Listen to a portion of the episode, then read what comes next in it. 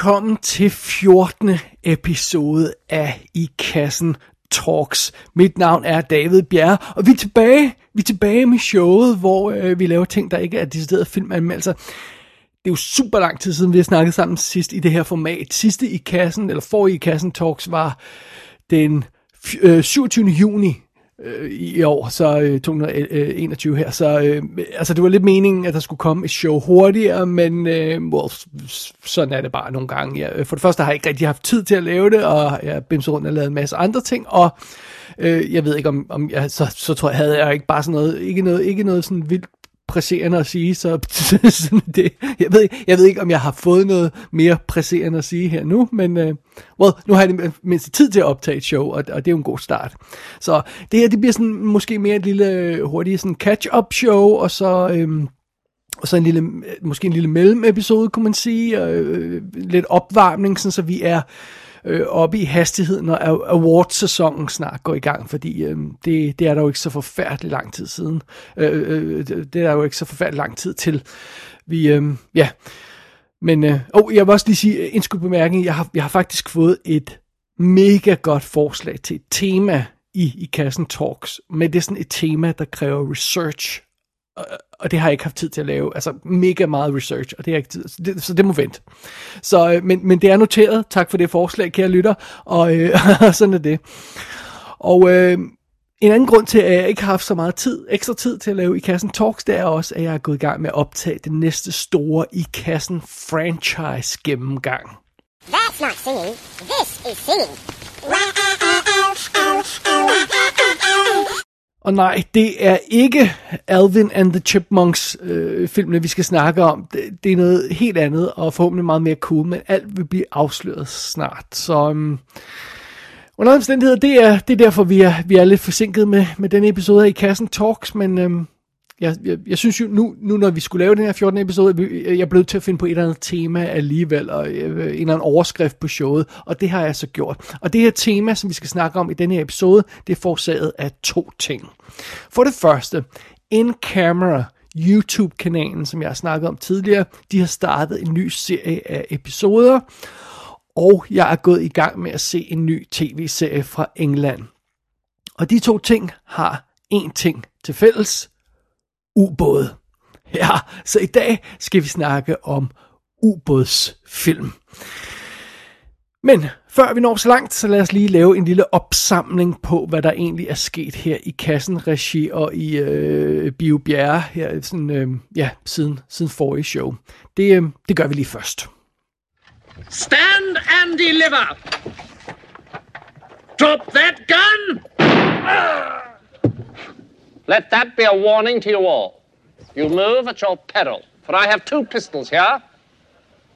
I know one of them isn't loaded anymore, but the other one is, so that's one of you dead for sure. Well, just about for sure anyway. It certainly wouldn't be worth your while risking it because I'm a very good shot. I practice every day. Well, not absolutely every day, but most days in the week. I expect I must practice four or five times a week, at least at least four or five. Only some some weekends, like last weekend, there wasn't much time, so that brings the average down a bit. But I should say it's definitely a solid four days practice every week. At least. I mean, I reckon I could hit that tree over there, the one behind the hillock. Not the big hillock, the little hillock on the left. You, you see the three trees? The third from the left and back a bit, that one, I reckon I could hit that four times out of five on a good day. Say with this wind, say, say seven times out of ten. Som altid har jeg i øh, de sidste par måneder set øh, film, som, øh, som ikke er blevet anmeldt her i kassen, simpelthen fordi jeg enten ikke synes, de var gode nok til at anmelde, eller fordi jeg ikke øh, lige var i stød til at anmelde, eller på grund af andre årsager, og og nogle gange så genser jeg jo også bare film, jeg har anmeldt, så, der, så kan jeg ikke dobbelt anmelde dem. Altså, det, man er jo ikke en, en barbar eller sådan noget. Vel? Men øhm, under omstændigheder, øh, der, der er et par ting, jeg lige vil nævne her af dem, jeg har set, som ikke har fået den store forkromede anmeldelse. Og to af dem er, er, har fået en anmeldelse på bloggen i stedet for. En lille anmeldelse, altså på, øh, på min blog, og det skal jeg nok linke til shownoterne. Den ene af, af de øh, film, jeg har set, er, hedder Meander, og det er sådan en lille science, klaustrofobisk science fiction film, som man skal vide så lidt om som muligt, så man kan godt gå ind og læse min anmeldelse af den på bloggen, fordi jeg afslører ikke noget centralt, det er også der, hvor det er en meget kort anmeldelse. Men Øh, det var sådan en af de her små, virkelig cool film, hvor jeg siger, ja, det er simpelthen synd at anmelde den, fordi man skal faktisk ikke vide noget om den, når man ser den. Så det er en anbefaling herfra, Meander. En anden ting, jeg har set, som jeg egentlig fortrød lidt, at jeg ikke havde givet en ordentlig anmeldelse i kassen, fordi de, de, de endte med at være okay, det er øh, Fear Street trilogien på Netflix. Øh, den her trilogi af film er jo baseret på den her romanserie, og, øh, og, og, og man lavede så tre film ud af det. Fear Street Part 1, som hedder 1994, Part 2, som hedder 1978, og Part 3, som hedder 1966.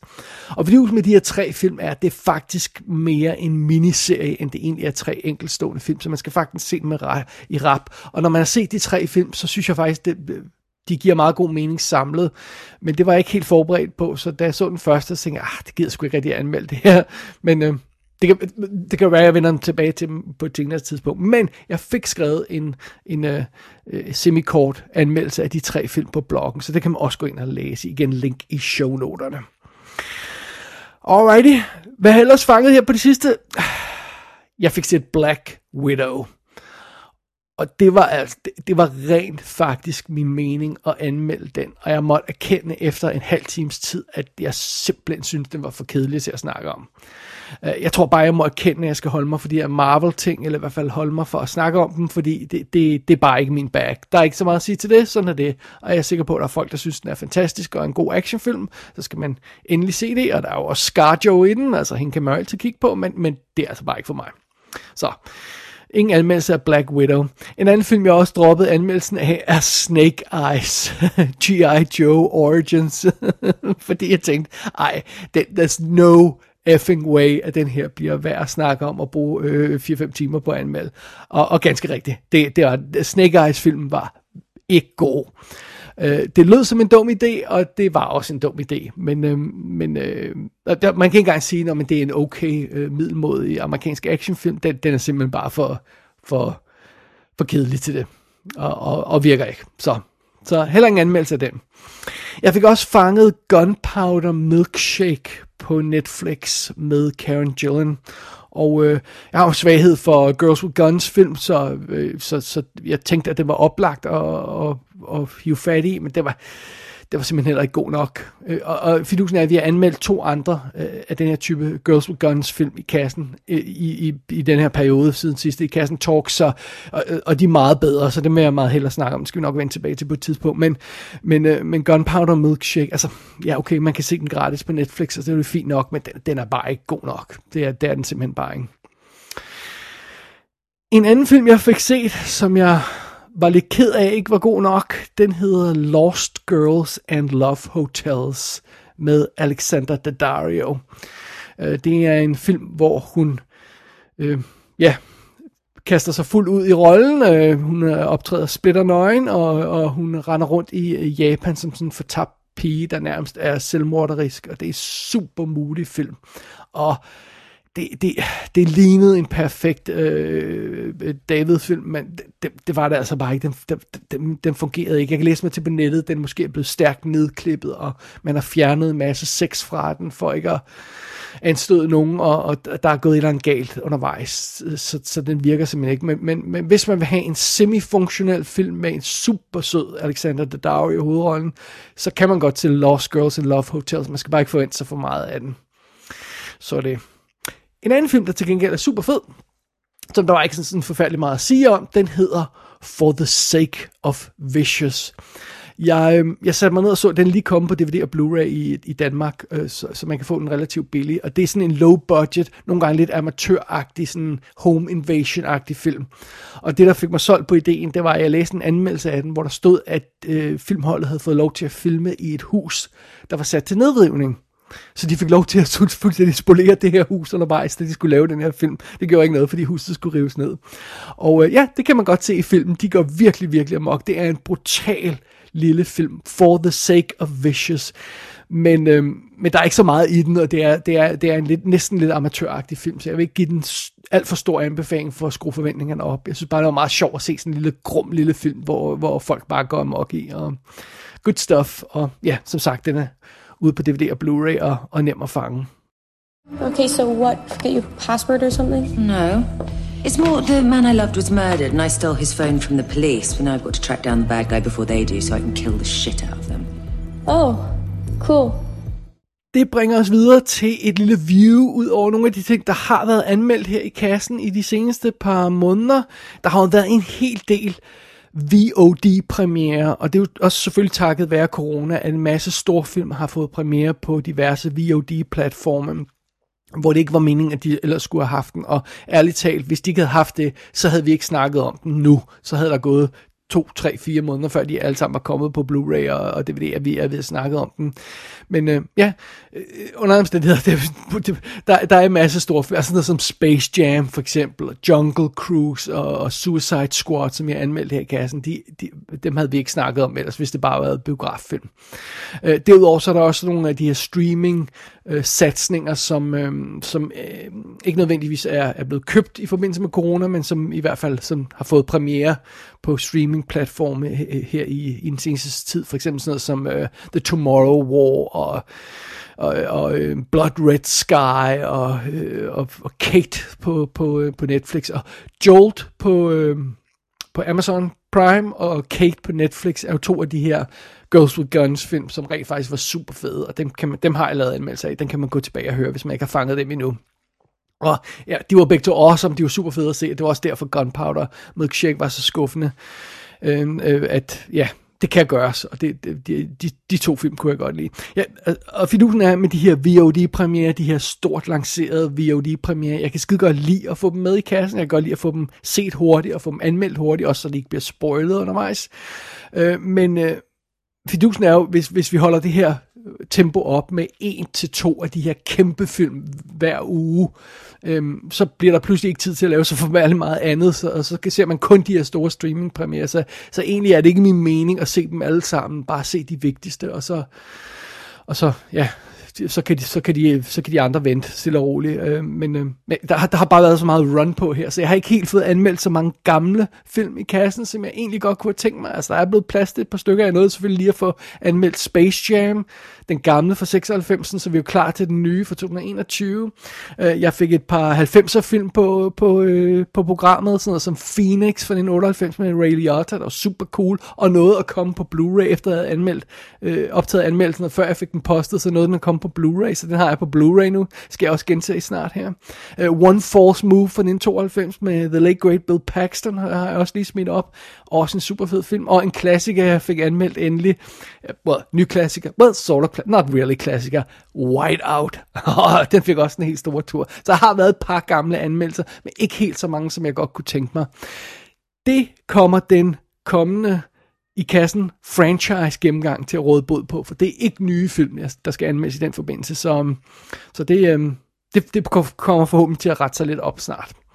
So be it. Plus, lad os heller ikke glemme, her i den seneste tid, mens vi har øh, imellem de her to i kassen talkshow, så har vi jo rent faktisk været i biffen og se en biograffilm, Dune Part 1, som der jo også er smidt en anmeldelse op af. Det var, det var meget sjovt at se den i biografen, øh, men jeg glæder mig til at gense den i hjemmebiografen, det gør jeg altså, at se den, se den lige give den en ordentlig tur til, og så håber jeg, at de laver part 2 snart, fordi at, øh, ja, som jeg også sagde i den anmeldelse, det er jo en halv film, og det, det skulle lidt skørt at se.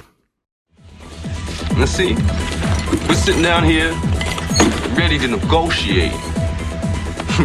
You've already given up your shit. I'm still a mystery to you. But I know exactly where your white ass is coming from. See, if I asked if you want some dinner, and you went the egg roll and started trying out, I said to myself, this motherfucker, he's carrying on like he ain't got a care in the world, and who knows? Maybe he don't. Maybe this fool's such a bad motherfucker. He don't got to worry about nothing. He just sit down, watch my motherfucking TV. See? you ain't even sat down yet.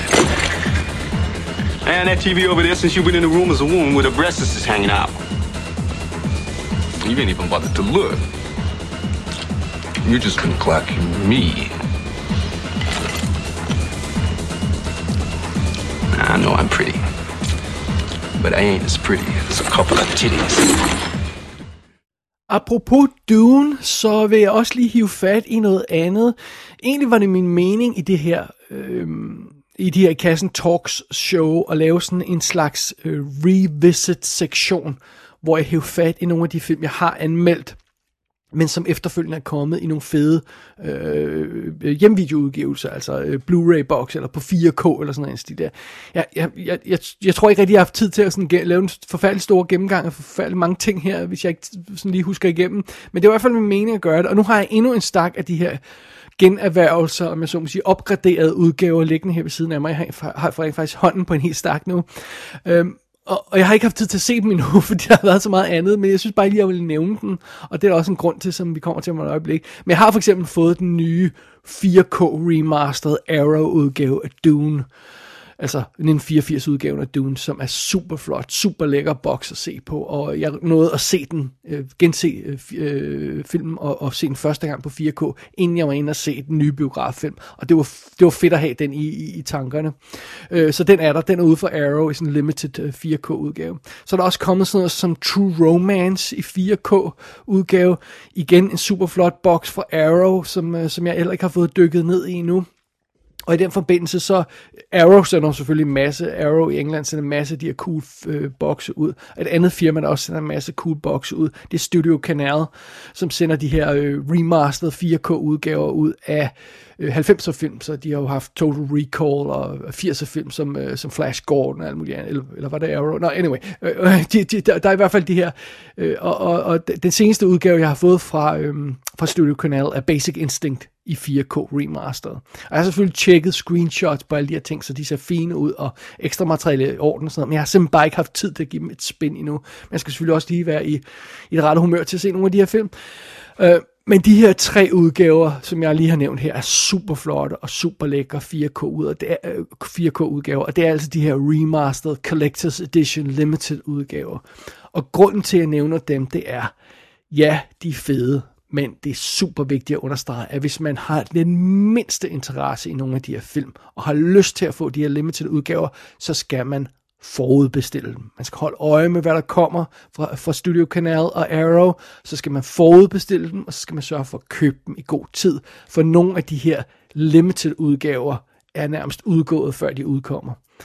Øhm, altså øh, sådan noget som True Romance er, øh, var, var instantly gone nærmest. Og, og, og, og den kommer så igen i sådan en mindre udgave, hvor det bare er skiverne og sådan noget, men, men så, så mangler det her lækre indpakning, og det her, det her ekstra materiale, der ikke er sådan på skiver.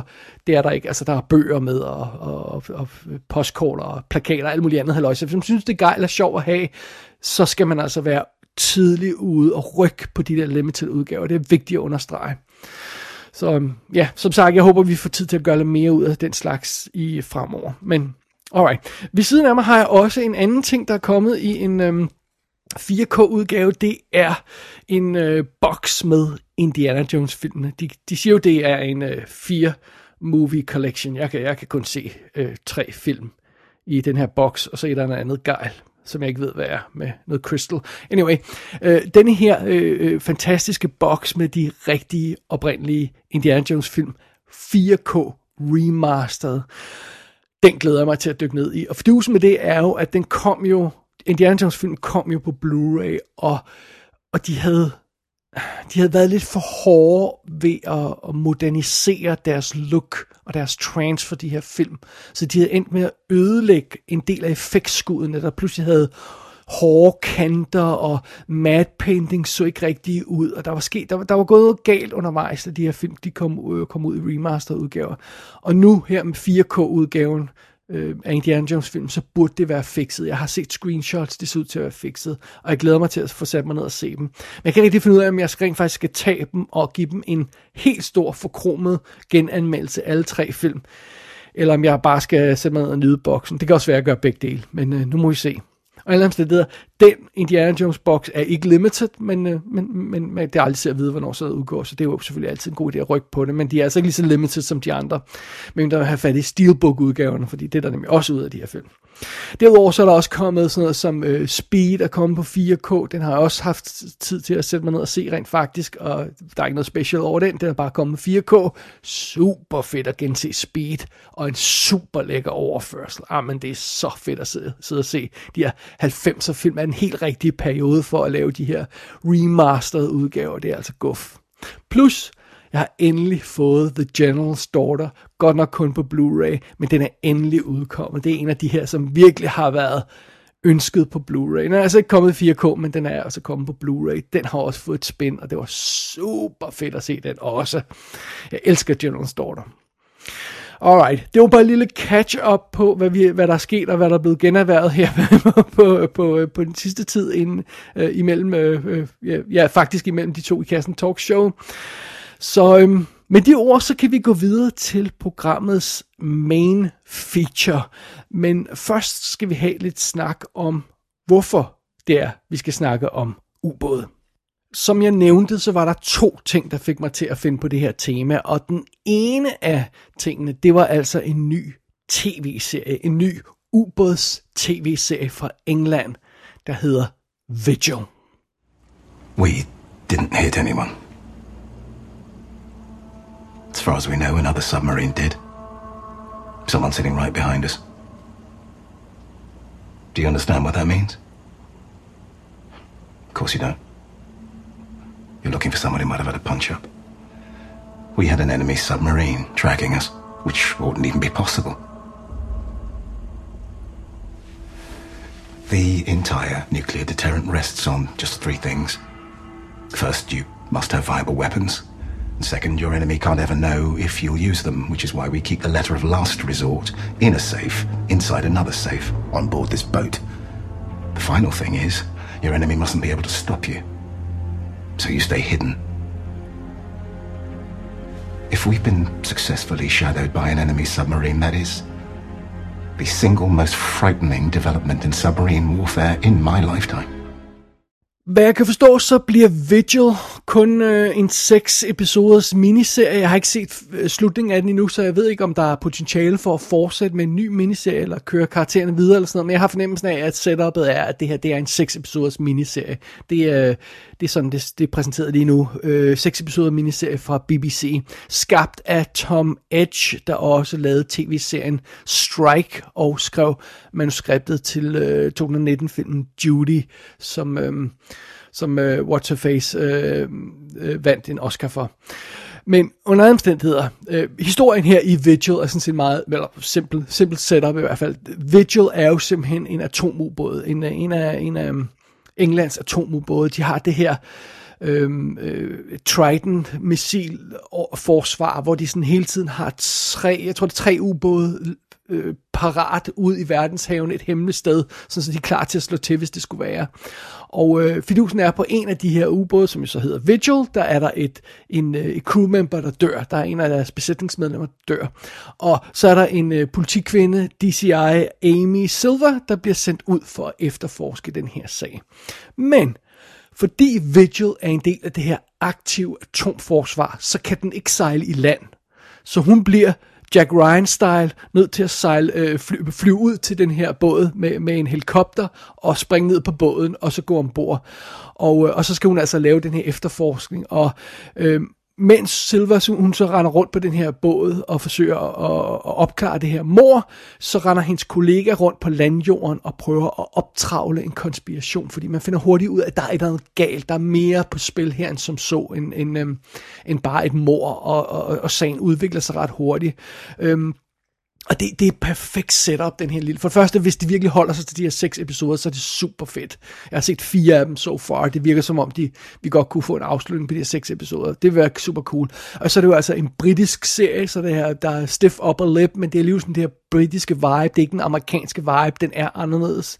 Og så er det en konspirationsthriller, og så samtidig er det en ubåds-thriller øh, thriller og ubåds-location, vi er på. Og Øh, og så er der det her med, at, at Silver, vores, vores øh, øh heldinde der, hun er, hun har en, en, en, hun er en virkelig plaget hovedperson. Hun burde slet ikke være på den her båd. Hun har lider klaustrofobi. Hun har, hun har haft et forfærdeligt tab i sin, øh, i sin fortid i forbindelse med noget vand, så hun er bange for vand også. Og, og, øh, og, og så er der, der er jo den her fornemmelse af at blive fanget i, under vandet i den her metalkasse, som en ubåd jo er, og samtidig med, at hun har klaustrofobi, og så kan hun prøve at opklare et mor i sin bedste Hercule Poirot-stil med, at øh, hun rager rundt, og, aha, nu ved jeg, hvem der er morder, og så sker der noget, nej, oh, vent, nej, det må være en anden, og sådan noget. Og, altså, det, det er bare skide godt setup, og det er super spændende, og ja, jeg mangler altså øh, at se to episoder af den her øh, miniserie, men det er virkelig, virkelig godt. Den kommer på DVD i, uh, inden for en overskuelig fremtid, og så kan den også ses i HD på UK iTunes, så kan man købe season pass for de her seks episoder. Det er bestemt pengene værd. Jeg har ikke set, der kommer en Blu-ray, men det, hvis der gør det, så kunne jeg godt forestille mig, at jeg vil købe den, fordi det er, det er en fed thriller så so far. Det er altså Vigil, den her øhm, engelske miniserie, som er en af grundene til, at vi skal snakke om ubåd i dag. Den anden grund til, at vi skal snakke om ubåd, det er jo altså øh, en, den her YouTube-kanal, der hedder øh, in camera. Fordi samtidig med Vigil kører over skærmene, så har de startet en ny serie af episoder, hvor de laver en ubåds øh, kortfilm, øh, minisekvens, om jeg så må sige. Og det følger man skabelsen af over adskillige episoder. Jeg tror rent faktisk, det er et tilfældigt sammenfald at de her ting, de kommer samtidig, fordi de har arbejdet, øh, en kamera har arbejdet på de her YouTube-episoder i øh, over et år. Så, så at det lige falder sammen med det, jeg er ikke sikker på, at det var planlagt fra deres side, men det er i hvert fald sådan, det er nu. Under omstændigheder, den serie er også gået i gang nu, og den er super cool. To kick off, we're going to show you how we created our submarine shots using miniatures. Now, there's a bunch of amazing films from days gone that have used what's called the dry for wet technique in order to put us right down there into the depths without having to go right down there into the depths. Films like Hunt for Red October, The Abyss, The Shape of Water, Inner Space. They all use this technique to shoot sequences that take place deep underwater, or in Inner Space's case, deep inside Martin Short. Jeg har jo allerede snakket om In Camera i kassen tidligere. Jeg tror, det var i episode 12 af I Kassen Talks, at vi snakkede om, om In Camera. Og det er jo den her lille YouTube-kanal, hvor der er et team af filmfolk, der demonstrerer effekter. Den slags effekter, man laver in camera. Det er som deres koncept. Øh, og de har, de har lavet sådan nogle enkelt episoder, eller sådan nogle dobbelt episoder, hvor man først ser dem optage noget, og så ser man lave post-production og finalize det bagefter, så de har også lavet enkelte episoder. Men denne her ubådsserie, det bliver altså sådan mere sammenhængende, længere øh, Øh, varende serie. Øh, øh, jeg kan ikke huske, om de har sagt, hvor mange episoder det bliver på. Det er i hvert fald en håndfuld episoder. Og i optagende stund, der er der kommet to. Den første episode øh, handler om at optage en øh, legetøjsubåd, øh, så den ligner en rigtig ubåd. Og den anden episode handler om at by, bygge ubådens, det er sådan en mini-ubåds cockpit for, for, for ingen penge, sådan på, på, på nærmest amatørmanér. Og, øh, og ja, som sagt, der er flere episoder på vej, at det bliver cool nok. Og, øh, men men det, er altså, det, er altså, det er altså de der to episoder, der har været så far, og specielt den første, øh, som, øh, som har inspireret mig til den her ubådssnak. Og den, den episode, den første episode der, øh, som handler om at skyde den her modelubåd, den vender vi lige tilbage til lidt senere. Men, øh, men det var i hvert fald indgangsvinklen til det her tema om ubåd. Texo, take her down. Take her down, aye, sir. Sounding. Bridge control, sounding 1205. Lookouts. Clear the bridge. Clear the bridge, aye, sir. Officer to deck. Head died. Captain's down. Captain is down.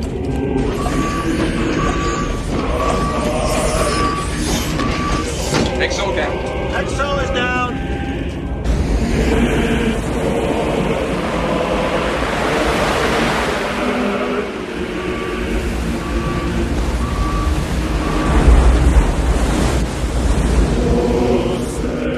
Submerge the ship. Diving officer, submerge the ship. Make your depth 150 feet. Make my depth 150 feet, aye, sir. Chief of the watch. On the 1MC. Dive, dive.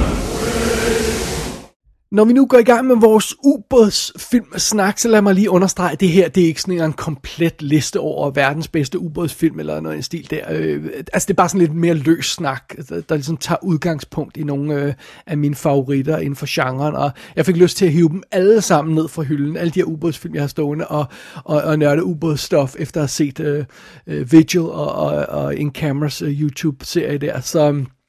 Og øh, det, det gjorde jeg faktisk også. Jeg hæv øh, alle filmene ned, og de, de ligger her i en stak ved siden af mig, hvis man kunne høre dem. Øh, og eneste be, øh, betingelse for at være med i den her snak om ubåd, det er, at der skal være en ubåd i, i, i filmen. Og der skal være senere foregå på ubåden i, i den her øh, øh, forbindelse. Og, men ellers så kan anything goes, når, når vi snakker ubådsfilm. Så vi er large. Vi tager det hele med, hvis vi kan. Øh, dog vil jeg sige, at der er nogle ting, som jeg ikke kommer til at snakke om i den her, øh, det her segment. Øh, og lad os lige gennemgå nogle af dem. Øh, for det første er der sådan en film eller serie som Das Boot fra 1981. Den, jeg, har, jeg, jeg indrømmer blankt, jeg har ikke set den i 30 år. Jeg så den dengang den kom, Das Boot, som miniserie på tv, så vidt jeg husker. Og så vidt jeg husker, elskede jeg den, men jeg har simpelthen ikke fået den genset. Så den kan, kan jeg ikke sådan snakke intelligent om lige i øjeblikket. En anden film, som vi heller ikke kommer til at snakke så forfærdeligt meget om, det er The Enemy Below fra 1957. Og grunden til, at vi ikke snakker om den i den her forbindelse, det er, at over halvdelen af filmen foregår ikke på en ubåd, men på en destroyer. Det er faktisk vores hovedlocation. Grunden til, at jeg nævner The Enemy Below, er, at den er med i en anden ubådsfilm. How you doing? I'm fine, thanks. Good. Address me as sir when you speak to me! Stand at attention, sailor! Is he gonna fit in the sub? Doubtful. Who played the German sub commander in the enemy below with Robert Mitchum? Was it Kurt Jurgens or Hardy Kruger? Sir. Wrong answer! Drop down and give me 20! Now! Ja, Enemy Below er den film, der bliver nævnt i uh, Crimson Tide på et tidspunkt. Det var meget sjovt, så, så det var derfor, jeg alligevel nævnte den. Noget andet, jeg heller ikke har med i den her snak, det er Kursk fra 2018, instrueret af Thomas Winterberg, for den har jeg simpelthen ikke fået set. Uh, og jeg har heller ikke tænkt mig at snakke om The Life Aquatic med Steve Susu, eller hvad den hedder, fordi jeg, jeg kan ikke udstå Wes Anderson film, så uh, det, det kommer ikke med her. En anden film, jeg heller ikke har set op til den her snak, det er den her. USS Stingray, SS-161. That. This can't be my boat, sir. Well, it most certainly is. Vallejo class, refitted 1958. Vallejo class, but that's a diesel sub. This is a joke, right? The Navy doesn't even use diesels anymore. They do now. She's been recommissioned. Well, no disrespect to the USS Rust-Oleum here, but I'd be better off in the Merrimack. I was trained to command a nuclear boat.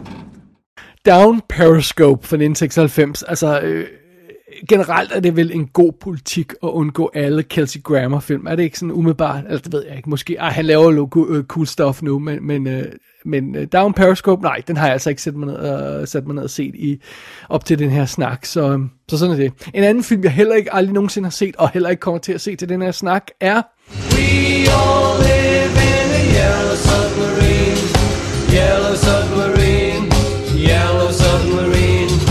Jo mindre snak sagt om, øh, om Yellow Submarine fra 1968, jo bedre.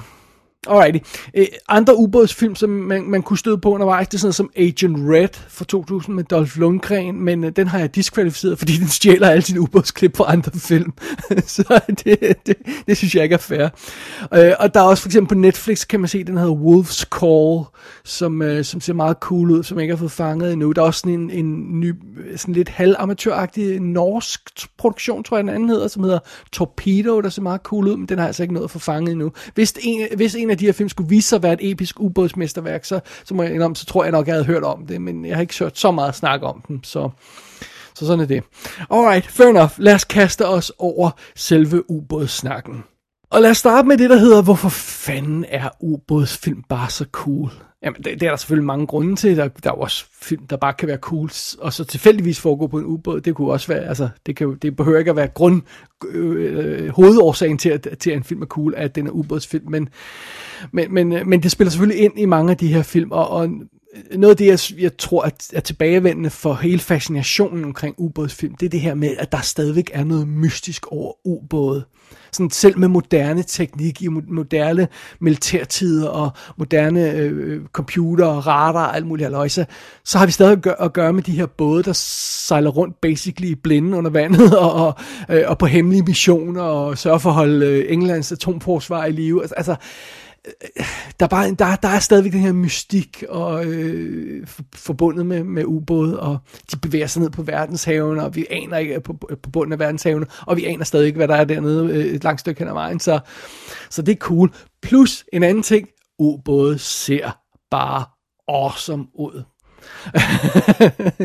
ubåd gør sig godt på film, fordi bare, bare en helt almindelig klassisk ubåd, uden der er noget som helst avanceret ved, ved, ved filmen eller, eller øh, noget haløjse, det, altså bare, det ser bare cool ud, når de her ubåde, de sådan sniger sig gennem det mørke hav, og man ligesom, de kommer ud af, af dybet og, og hen mod kameraet, og de, de virker, de, de, nogle af dem er jo gigantiske store, og og, og helt vildt imponerende. Så er der de små fra, fra 2. verdenskrig, der også bare er, er skræmmende. Altså, hvis man tager sådan en, for eksempel sådan en film som, som øh, uh, U571 fra, fra, fra år 2000, som jeg tror, vi skal have en rigtig kassen anmeldelse af på et tidspunkt.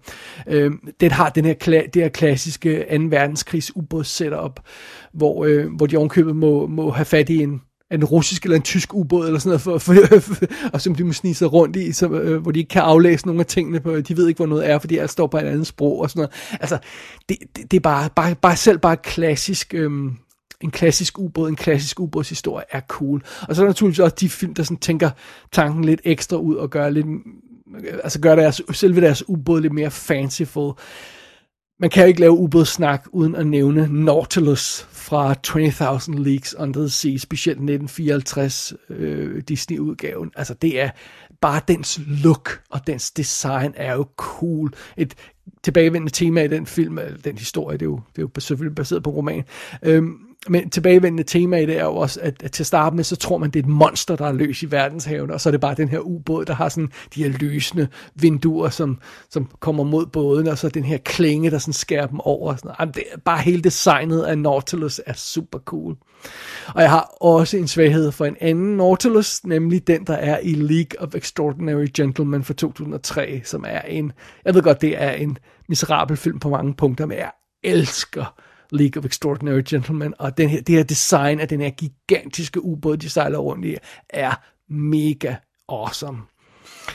Og apropos det her med at tænke sådan u- lidt anderledes ubådsbaner, så øh, tror jeg også, jeg bliver nødt til at nævne øh, Proteus.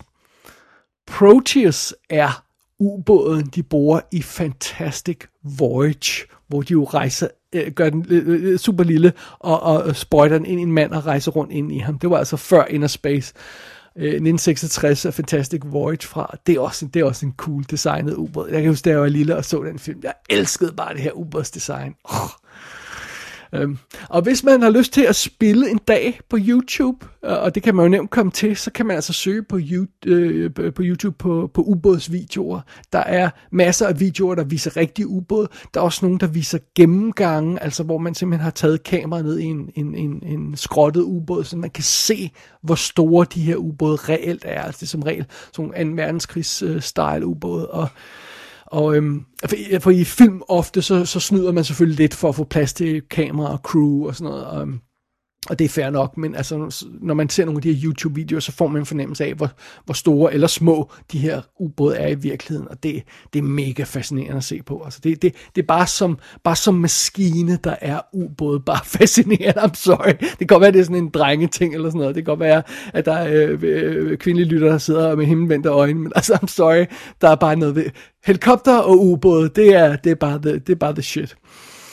Men fidusen er jo så også, at, at sådan et ubåd, en ubåd setting for en, for en film, det giver jo altså også mulighed for fedt drama, fordi det, det sætter tingene på spidsen. Og jeg tror, at de fleste sådan i moderne tid nok vil tænke på en film som Crimson Tide fra 1995. You think it was a mistake, Mr. Hunter? Sir? Using the bomb on Hiroshima and Nagasaki. Well, if I thought that, sir, I wouldn't be here. Interesting way you put that. How'd I put it, sir? Very carefully.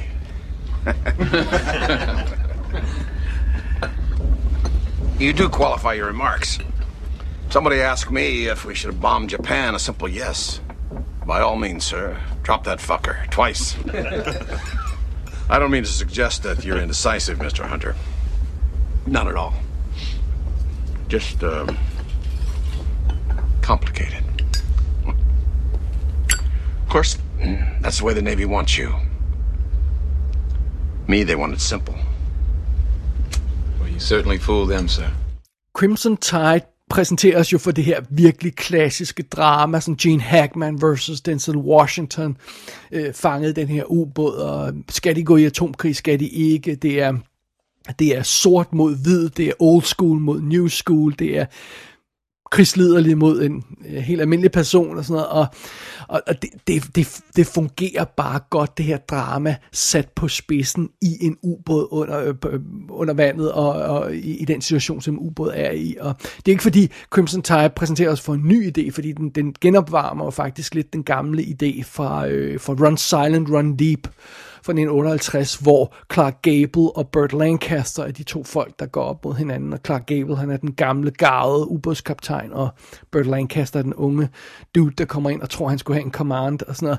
Og øh, det, det er selvfølgelig lidt det samme setup, men, men øh, men det er også en gammel film, uh, Run Silent, Run Deep fra 1958, uh, øh, hvor Crimson Tide er en mere moderne tid, og den har, der, den har det her moderne politiske drama med. Den foregår også efter øh, Sovjetunionens fald og bygger det ind i historien og, og sådan noget. Og den spiller jo også Crimson Tide på de her to forskellige personers grundlæggende forskellige filosofier, og, og, og, og, og den sætter det på spidsen og, og, og, og præsenteres for en situation, hvor, hvor de her forskelle øhm, er katastrofale, fordi vi, vi er i en militær situation, og der skal uh, Crimson Tide uh, skal måske uh, uh, der skal måske uh, gang i en atomkrig og sådan noget, og, og der er brug for en tydelig leder omkring på den her uh, om, uh, på, på den her båd omkring den her situation, og, og så pludselig gør de her to op mod hinanden, uh, number one og number two uh, på den her båd, og det, det går jo katastrofalt, og og, øh, og det er igen det her med, at det, det, det, det hele bliver sat på spidsen i en ubåd. De er en udsat position. De er, de, deres ansvar er enormt. Det her med, at de, de har ansvaret for at starte en atomkrig, hvis det er. Og det er jo også noget af det, som, øh, som, øh, som Vigil tv-serien spiller på. Det her med, den her båd, øh, den her kaptajn på den her båd, han kan ikke bare sejle i land. Han kan bare, nå, også, der, der er desværre sket mor, vi bliver nødt til at sejle ind, for så mangler der en brik i Englands atomforsvar. For der er kun de her tre ubåde, og der er ikke anden, en anden ubåd til at tage, tage, tage positionen. Og, og det, det, er så, det er så også noget af det, der ja, igen intensiverer, intensiverer dramaet. Øh, men det er jo sådan mere klassisk drama. Jeg kan også godt lide, når de tænker lidt sådan outside the sub, om jeg så må sige, når man sådan bruger det her, den her ubådssetting til noget andet. Og det kan man for eksempel gøre som i Black Sea fra 2014, som vi har anmeldt tidligere i kassen, hvor det er en skattejagt, de skal ud på med den her ubåd. De skal finde noget fortabt tyskerguld og øh, naziguld, og, og, og øh, det, det starter som skattejagt, og så bliver det sådan en klaustrofobisk overlevelsesthriller, sådan virkelig god og mørk adventurefilm. Jeg synes, det var en super fed film at, at se, og jeg rent også, at jeg gav en god anmeldelse. Senere så fik jeg fat i den og viste den til, øh, til familien, til min bror og min, øh, min mor, øh, vores faste anden ugelige filmaften, og, og der, de, de var også helt vilde med den, og synes, den var super cool. Så, så det, det, det, det er sådan en film, jeg godt kan gå tilbage til igen og igen. Black Sea. Og, øh, og igen det her med at tænke lidt outside the sub, men som sige, så er der også noget som den japanske Lorelei, The Witch of the Pacific Ocean, som er japansk, og øh, jeg mener om det er lang tid siden, jeg har set den, så, så, så den er ikke helt frisk i mine tanker, men jeg kan huske, at jeg synes, den var super cool. Den har sådan et overnaturligt element, og den var i hvert fald cool nok til at... Hang on a second. Mm. Det var cool nok til, at jeg købte den her vildt store øh, øh, japanske Blu-ray, øh, øh undskyld, DVD-box med øh, en eller anden total nonsens bog her, øh, der er fuld af tegninger, som jeg ikke forstår, hvad er, som er vist nok storyboard-tegninger, og alt er på japansk. Men, øh, men øh, Lorelei var i hvert fald cool nok til at købe den der special edition, og, øh, og, og den har jeg også stående på hylden. Den, den har jeg også lyst til at gense. Øh, og, og, og den, den bruger så øh, øh, øh også 2. verdenskrigssetting, og og, øh, og ubådssætningen til, til, til at fortælle lidt mere øh, ja, overnaturlig historie. Og så kan man også hive fat i sådan en film som Below fra 2002, instrueret af David Tui, der, der er en ubåds spøgelsesfilm. Foregår også under 2. verdenskrig, hvor, øh, hvor der foregår noget mystisk omkring om, ombord på en båd, og der, der er et eller andet... Øh, ja, der er noget mærkeligt, som man så, så kan finde ud af, hvad er undervejs. Der virker som om, det er en spøgelseshistorie. Og jeg genså den, den nåede jeg at gense for et par dage siden, og jeg må indrømme, jeg synes faktisk, den holdt ret godt. Øh, den har også nogle interessante elementer i nogle ting, som jeg, jeg kan ikke minde til, at jeg har set før, men igen, det kan godt være, at jeg bare har misset det. Men for eksempel, jeg, jeg stussede over, at de havde sådan noget med, at de har en bog på den her ubåd, som sådan en lille, øh, fold, øh, øh, lille sådan, øh, blå, øh, sådan billedbog, om jeg så må sige, hvor der er silhuetter af fjendens og, øh, og, venner, og, og, og deres egen hærs skibe, sådan så at ubåden i sit øh, periskop, når de kigger på sådan et skib, der kommer i horisonten, så kan, de, så kan de se, hvad det er for et skib, baseret på, hvad for en silhuet, der matcher øh, fra den her lille bog. Det er så meget sjov ting. Der er også en anden sjov ting, de havde med i Below, som jeg ikke mindes, jeg har set i andre øh, ubådsfilm, fordi det ikke helt er rigtigt i den her situation, men de bruger det meget godt. Øh, der har de her skibe, der jager den her ubåd, de har hooks, de har sådan nogle lange metalkæder med sådan nogle... Øh, Ja, det, det ligner jo lidt, selvfølgelig lidt et anker, så, men det er sådan mere sådan nogle øh, kæmpe sådan kroge, der sådan, det, ideen er, at de, de hiver den hen over øh, havbunden, og så, øhm, og, så skal de, øh, og så skal de have fat i ubåden og flå, flå ubåden op med de her metalhooks. Og øh, apparently var det ikke noget, man brugte i virkeligheden, muligvis fordi skibene er for, eller for ubåden er for langt nede fra skibene. Men, men, øh, men i den her kontekst, der, der fungerer det fint, for de bliver jaget af de her skibe op på vandoverfladen, og så gemmer ubåden sig på bunden af havet, men så kommer der de her hooks, som sådan river hen over øh, skibet og flår det i stykker. Det, det er vildt cool, så, så øh, det, det var faktisk fedt at sidde og gense den. Men øh, Alright, vi kan snakke om alle mulige mærkelige ubådsfilme, til, film, til vi bliver øh, blå i hovedet, men øh, hvis, hvis man kun skal se én ubådsfilm overhovedet, så er det altså den her. Bigger than a regular Typhoon. What are these doors? You don't miss much, do you? Now, those are too big to be torpedo tubes. Would you launch an ICBM horizontally? Sure. Why would you want to? They're symmetrical. Right down the long axis of the sub. How about a towed sonar array? No, too close to the screws. This, this could be a caterpillar. A what? Uh, a caterpillar drive. Magneto-hydrodynamic propulsion. You follow? No. It's like uh, a jet engine for the water. Goes in the front, gets squirted out the back. Only it's got no moving parts, so it's very, very quiet. Like how quiet? It's doubtful our son not even pick it up. The Hunt for Red October fra 1990. Det er sådan en film, som jeg vil sige har the whole package. Den har øh, det strategiske spil, sådan, øh, som der foregår i forbindelse med, med, med når ubåde prøver at udmanøvrere hinanden under vandet og, og, og den slags. Den har det politiske spil øh, øh blandet ind med en kold krig, og øh, den har actionsekvenser, og så er der øh, fantastiske, awesome ubådsskud. Øhm, faktisk er der kun, så vidt jeg kan vurdere, et lille minus ved The Hunt for October. We each have our reasons, Victor. My own began the day I was handed the blueprints for this ship. A ship which had but one use.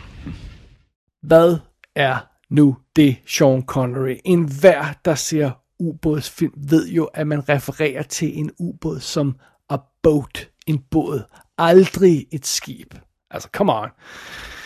Nå, men under det er vist den, det eneste minus, der er ved den her fuldstændig awesome, fantastiske The Hunt for October øh, film. Det, det, øh, Jamen, altså, det er, det er en af mine all-time favoritter. Jeg tror faktisk, jeg har to all-time favoritter, og det, øh, Hunt for October er den ene, og den anden er ikke 100% en ubådsfilm, men den er alligevel fuld af ubåde, så den kommer med her. Og det er altså virkelig sådan en, en film, jeg kan se øh, hele tiden. Det er, det er et endnu et øh, undervandsmesterværk. 16 knots? No way, Barnes. The Reds don't have anything that fast. Checked it twice. I mean, it's a real unique signature. No cavitation, no reactor noise. doesn't even sound like screws. What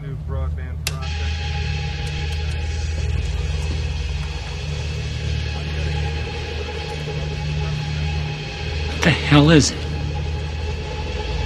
I'll tell you what it's not. It's not one of ours. Sir, contact changing to heading 214. Speed 80 knots. 80 knots. Still diving. Depth 900. Still diving. Depth 900 feet. Port clearance 150 feet from the cliff wall, sir. It's getting tight in here.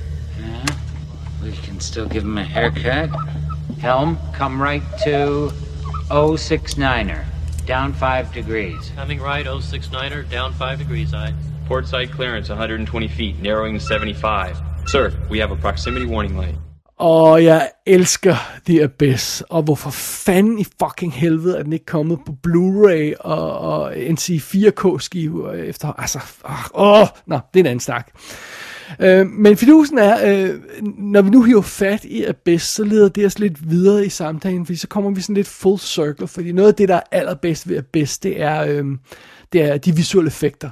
Og, og den bruger jo simpelthen alle tricks i bogen, uh, The Abyss, den, den, den har simpelthen alle, alle tricksene fremme, og uh, visuelle effekter er jo en vigtig brik i ubådsfilm, fordi um, ja, man skal vise de her ubåde på en eller anden måde, og naturligvis så står Abyss på, på skuldrene af alle mulige andre film, øh, der, der, kom, der kom før den med hensyn til de visuelle effekter, øh, men den, øh, den har altså, altså den, den samler ligesom det hele på en perfekt måde, og så plus den selvfølgelig har lidt, lidt nyt stof i form af dens brug af computereffekter, men ikke i forbindelse med ubådene som sådan.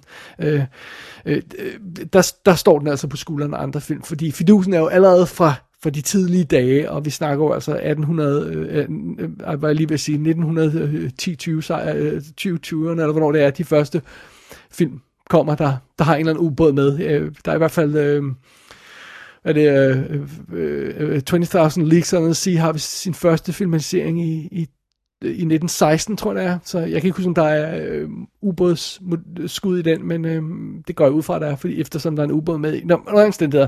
Øh, altså de gamle ubåde, de, de, de øh, har jo selvfølgelig lavet forarbejdet for The Abyss, fordi de måtte vise en måde at, øhm, og, og, og, og at lave deres, de, de måtte lave deres ubådsskud på en måde, de måtte vise, finde en måde at vise deres ubåd på, fordi øh, det hører jo med i historien, og i moderne tid er der selvfølgelig masser af effektskud i film, men altså dengang så må man lige have et par udvalgte elegante skud for at vise de her ubåde, og det var så, det var så den forbindelse, at man blev til selvfølgelig at bruge modeller, modelubåde i større eller mindre grad. Og der er jo selvfølgelig øh, ja, tre basic måder at filme ubådsmodeller på i forbindelse med visuelle effekter. Man kan selvfølgelig bruge blue screen, skyde mod blue screen, og, og bruge traveling mad techniques, og, og fjerne blue screen efter at lægge et hav ind i stedet for. Men det, det, øhm, det, for det første kunne man ikke helt det i de gamle dage øh, med, de, med de første ubådsfilm, men for det andet, så vil det selv i moderne tider være lidt problematisk, fordi øhm, der, der er så meget interagering med lys og, og, og ting foran ubåden og bag ved ubåden og vand. Og, altså, der er så mange ting i forbindelse med en ubådsskud, der gør, at det er svært at, tage, at filme en ubåd mod blue screen, og så skære den ud af blue screen, og så sætte den ind i en baggrund og få det til at se rigtigt ud.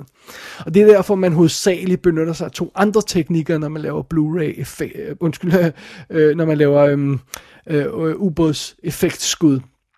Og de to teknikker, man bruger normalt, er det, der hedder dry for wet og wet for wet.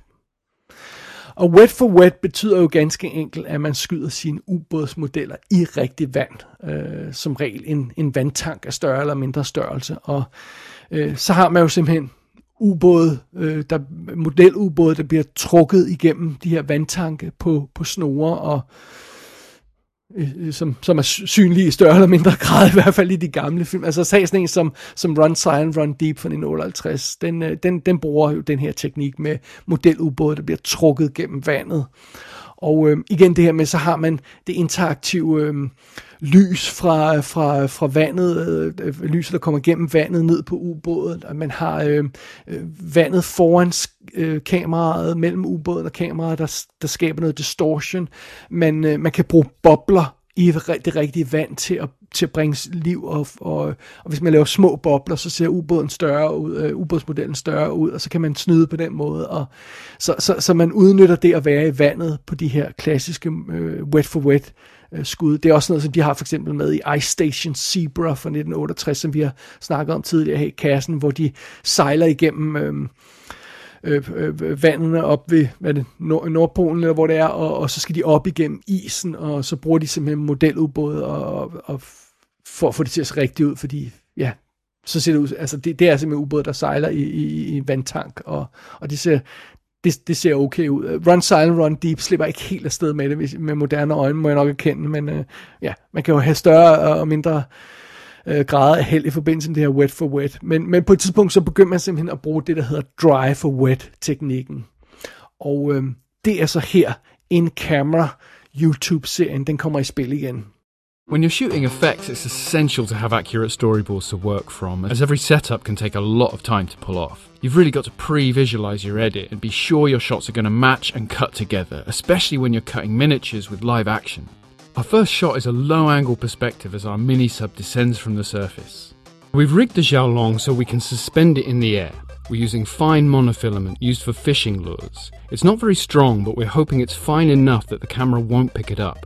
Using some of the details on the sub, we managed two points of contact. We did a test with a single one and it just took forever to settle. And we didn't really have any way to control its position. We could have used a green rod and key it out in post, but we wanted to try and get as much as we could in camera and avoid problems in post production. I denne her første episode af In Cameras ubådsserie, der viser de simpelthen perfekt, hvordan man laver sådan nogle dry for wet skud til, øhm, til ubådsfilm.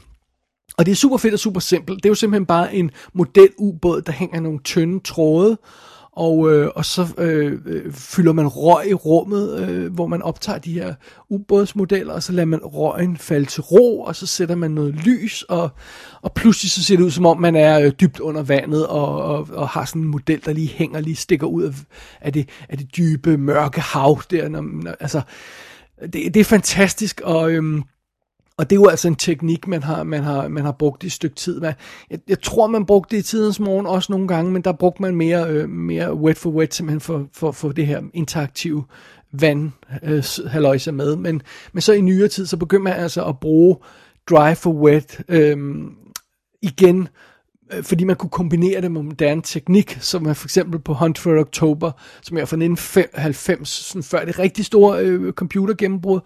Øh, men der brugte man Drive for wet, så man filmede simpelthen de her gigantiske ubådsmodeller på de her røgfyldte scener, og så skød man dem med computerkontrollerede kameraer, så man kunne skyde i øh, større eller mindre hastighed, og man kunne få de her perfekte kamera moves og få det til, til, til for både til at synes, som om, de, de, de drejede i vandet og sådan noget, og det, det er vildt cool. Og så efterfølgende, så når man havde de her virkelig flotte skud, så lagde man computeranimeret snask oven på skuddet.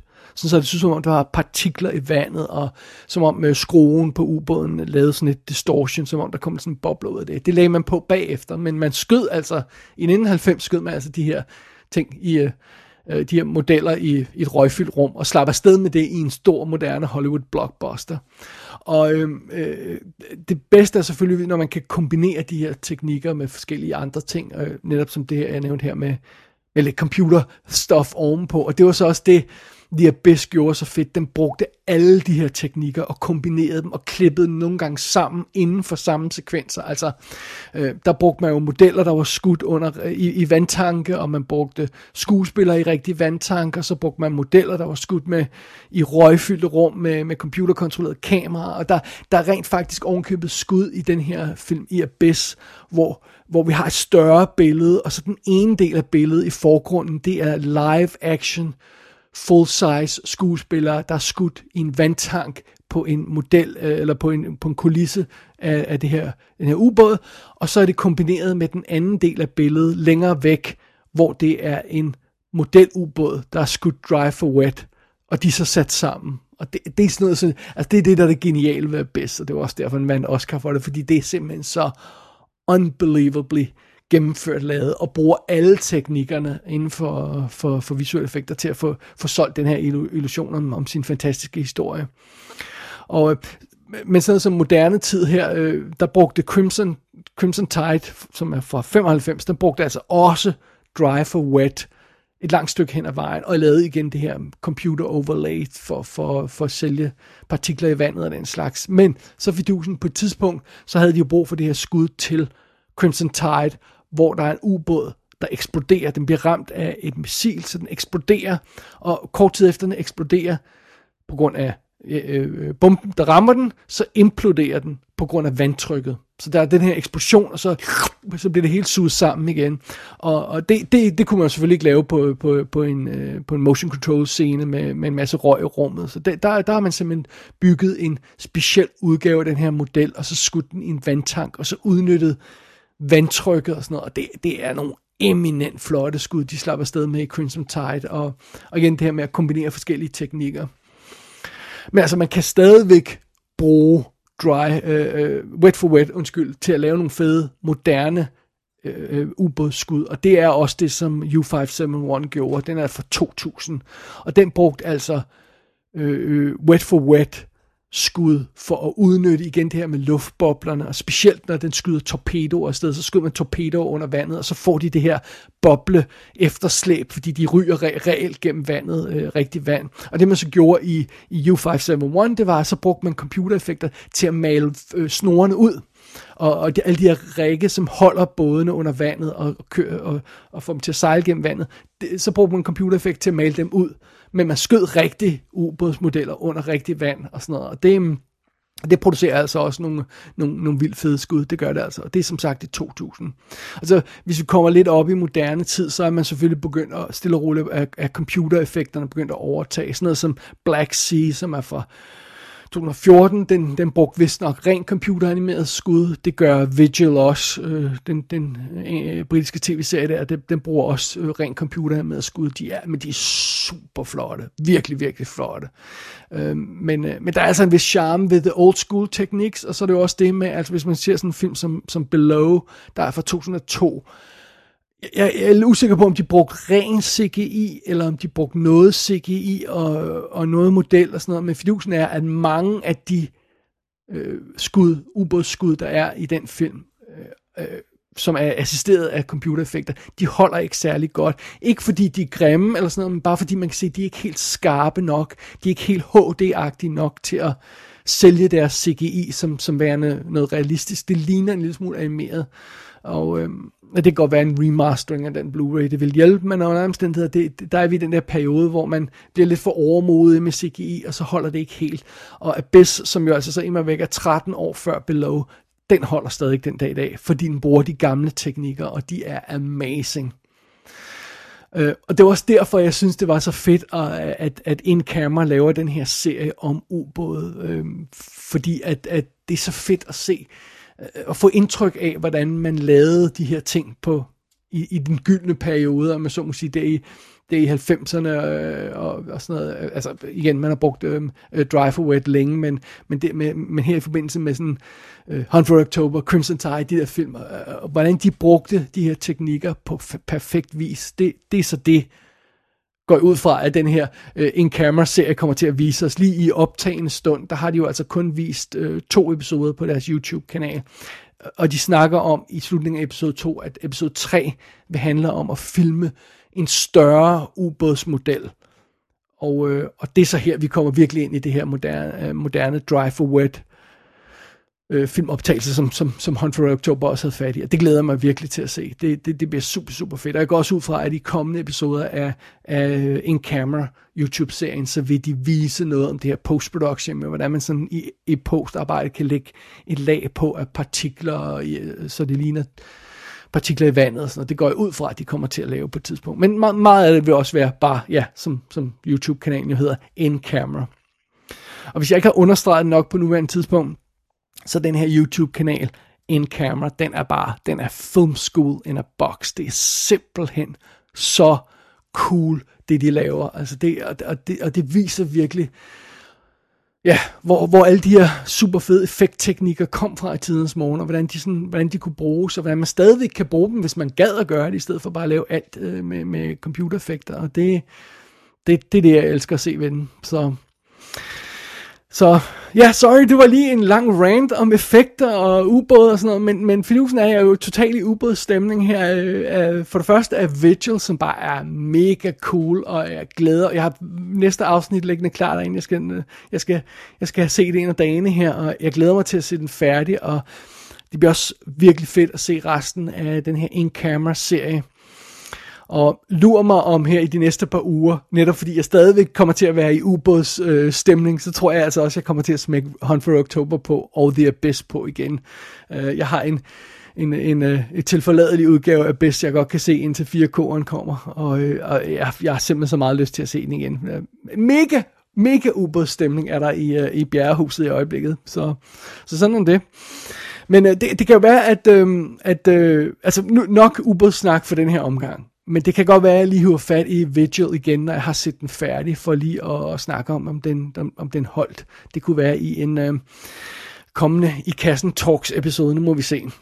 Men øh, indtil videre, så øh, er det ja, op til overfladen igen, eller hvad for noget lame shit, man kan finde på at sige, og, og slut på, på Ubers snak for den her omgang i hvert fald. Con sonar, we have a possible submerged submarine bearing 047. Designate contact master 28. Sonar Con I, man battle station's torpedo rig for ultra quiet. Rig tubes one and four fully ready. Rig tubes one and four fully ready, I sir. Man battle station's torpedo.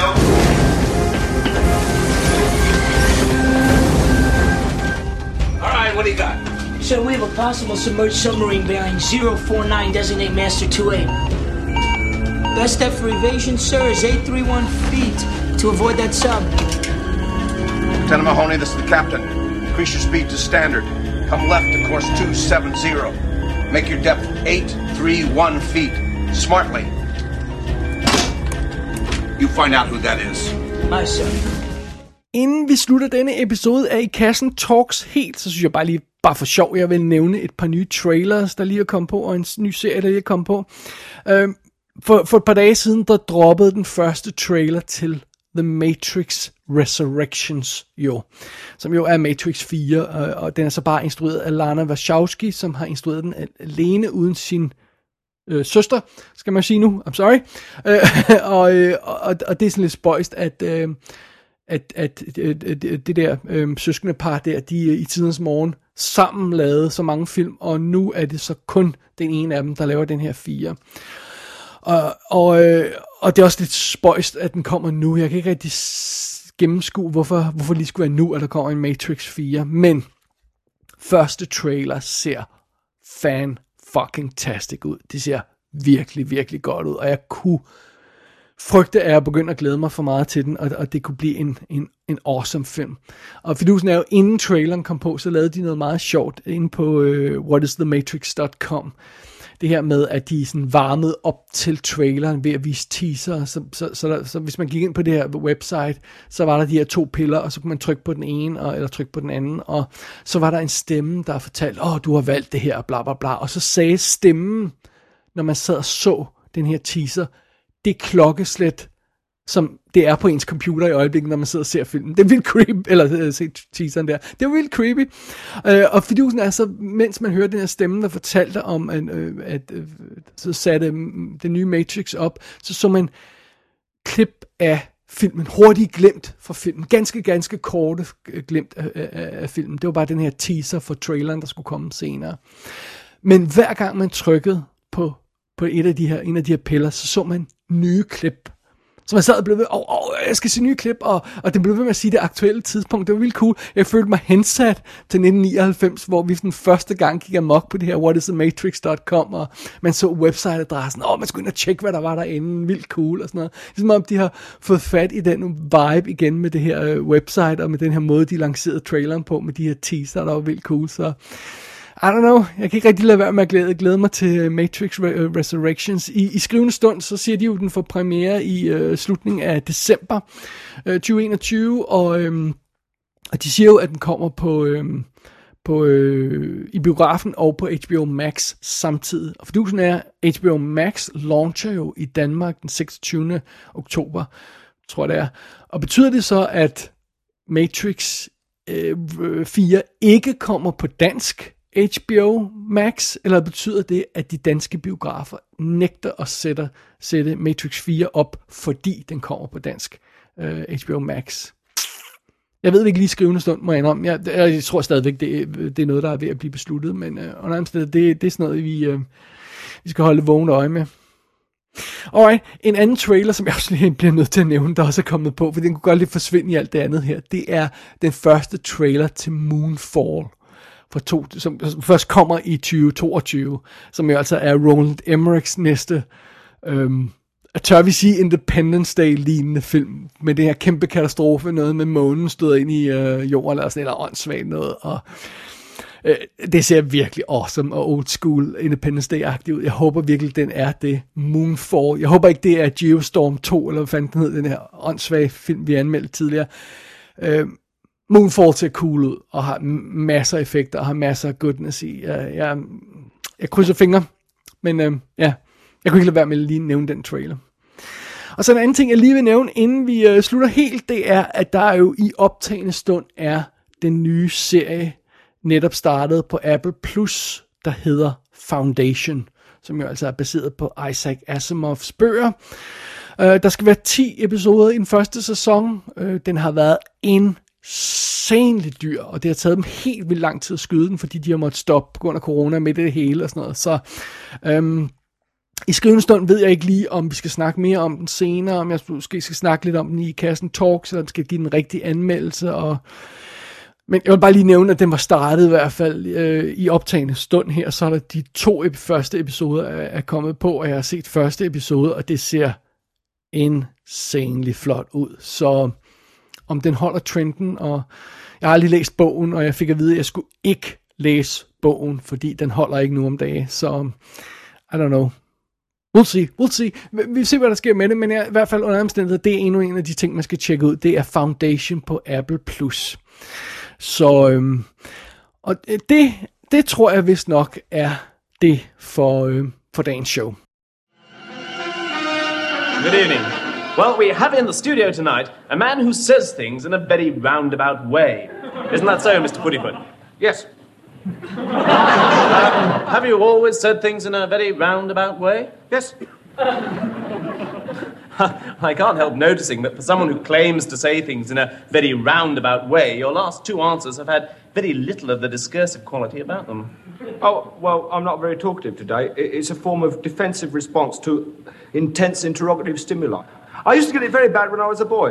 Well, when I say badly, in fact, uh, do you remember that fashion they had for little, you know, poodles ah, now with you're beginning to small talk. coats and- You're, you're beginning to talk in a roundabout way. Oh, I'm sorry. no, no, no, please do carry on because that isn't in fact why we wanted you on the show. I thought it was because you were interested in me as a human being. Så er der næsten ikke mere snak i, i kassen Talks. Jeg skal prøve at, at lave de her i kassen Talks episoder lidt oftere. Jeg skal også prøve at lave dem lidt kortere, sådan så at de kan komme lidt oftere, fordi det tager lidt for lang tid at lave de her øh, et times lange show. Så øhm, well, ja, det skal jeg prøve at, at tage mig sammen til. Um, inden vi slutter, hvad er der ellers? Jo, øhm, uh, James Bond, den næste James Bond film, uh, øh, No Time to Die, den har i uh, optagende stund premiere om en lille uges tid. Bond 25, som vi også bare kalder den i daglig tale, og øh, i den forbindelse, så er det jo værd lige at minde om, at jeg jo rent faktisk har anmeldt de øh, 25 foregående Bond-film, de 24 officielle og den ekstra, dem har jeg jo anmeldt her i kassen i en, øhm, en, en, den foregående franchise-serie, som jo perfekt kulminerede til, det var det i april, hvor den skulle have haft premiere. Og der er omstændigheder. Nu har den premiere nu, og så jeg overvejer lige at reposte de her 25 anmeldelser, øh, bare som en post øh, med links til dem, så man lige kan finde dem nem, nemt. Og øh, jeg har allerede klippet en, øh, en mp3-fil sammen, hvor jeg har samlet alle de 25 anmeldelser en 12,5 time lang øh, mp3-fil, som, som kommer til at ryge op på en eller anden måde, sådan, så man kan hente den og, og genhøre alle anmeldelserne, inden man ser den nye film. Så hvis man er af et eller andet selvpineri humør. Men øh, det er vist det. Oh, og så er Oscar-sæsonen jo også ved at starte op igen, forstået på den måde, at de tre danske Oscars semifinale kandidater er jo blevet udvalgt. Um, det tror jeg, vi skal tage en lidt større snak om i et kommende, kommende episode af I Kassen Talks, fordi det tror jeg ikke rigtigt, vi gjorde sidste gang. Um, men vi kan snakke lidt mere om, hvordan den danske film bliver udvalgt, og, og hvad for nogle kandidater der var øh, ja, det tror jeg, vi gør i, i næste i kassen talks formodentlig. Det er det, tror jeg. Gå ind på ikassenshow.dk for at tjekke shownoterne til det her program. Masser af screenshots fra ubådsfilm, masser af screenshots fra øh, en in-camera halløjser, så man kan se, hvad det er, de laver. Links til hele svineriet, liste over lydklip, der er brugt undervejs, så man ikke lige kan genkende dem. Og som jeg altid minder om, så er der jo altså også lige en kontaktformular inde på websitet, som man kan bruge til at sende en besked til mig, forslag til kommende i kassen, talks, ros, ris og, og mere ros og alt det her løjsa. Og, øh, og så en anden ting. Anbefal showet til en ven. Tag gør det, så vi ligesom får spredt i kassen og i kassen talks lidt øh, rundt i verden og, øh, og poste på lidt øh, Facebook og lidt øh, social media og sådan noget. Så øh, det vil da hjælpe undervejs. Det vil det da. Så øh, det tror vi det. Det var alt for den her gang. Mit navn er David Bjerre. Du har lyttet til I Kassen Talks, og jeg har kun én ting tilbage at sige. I am a quizzer. I come from a long line of quizzers. It's amazing I'm here at all.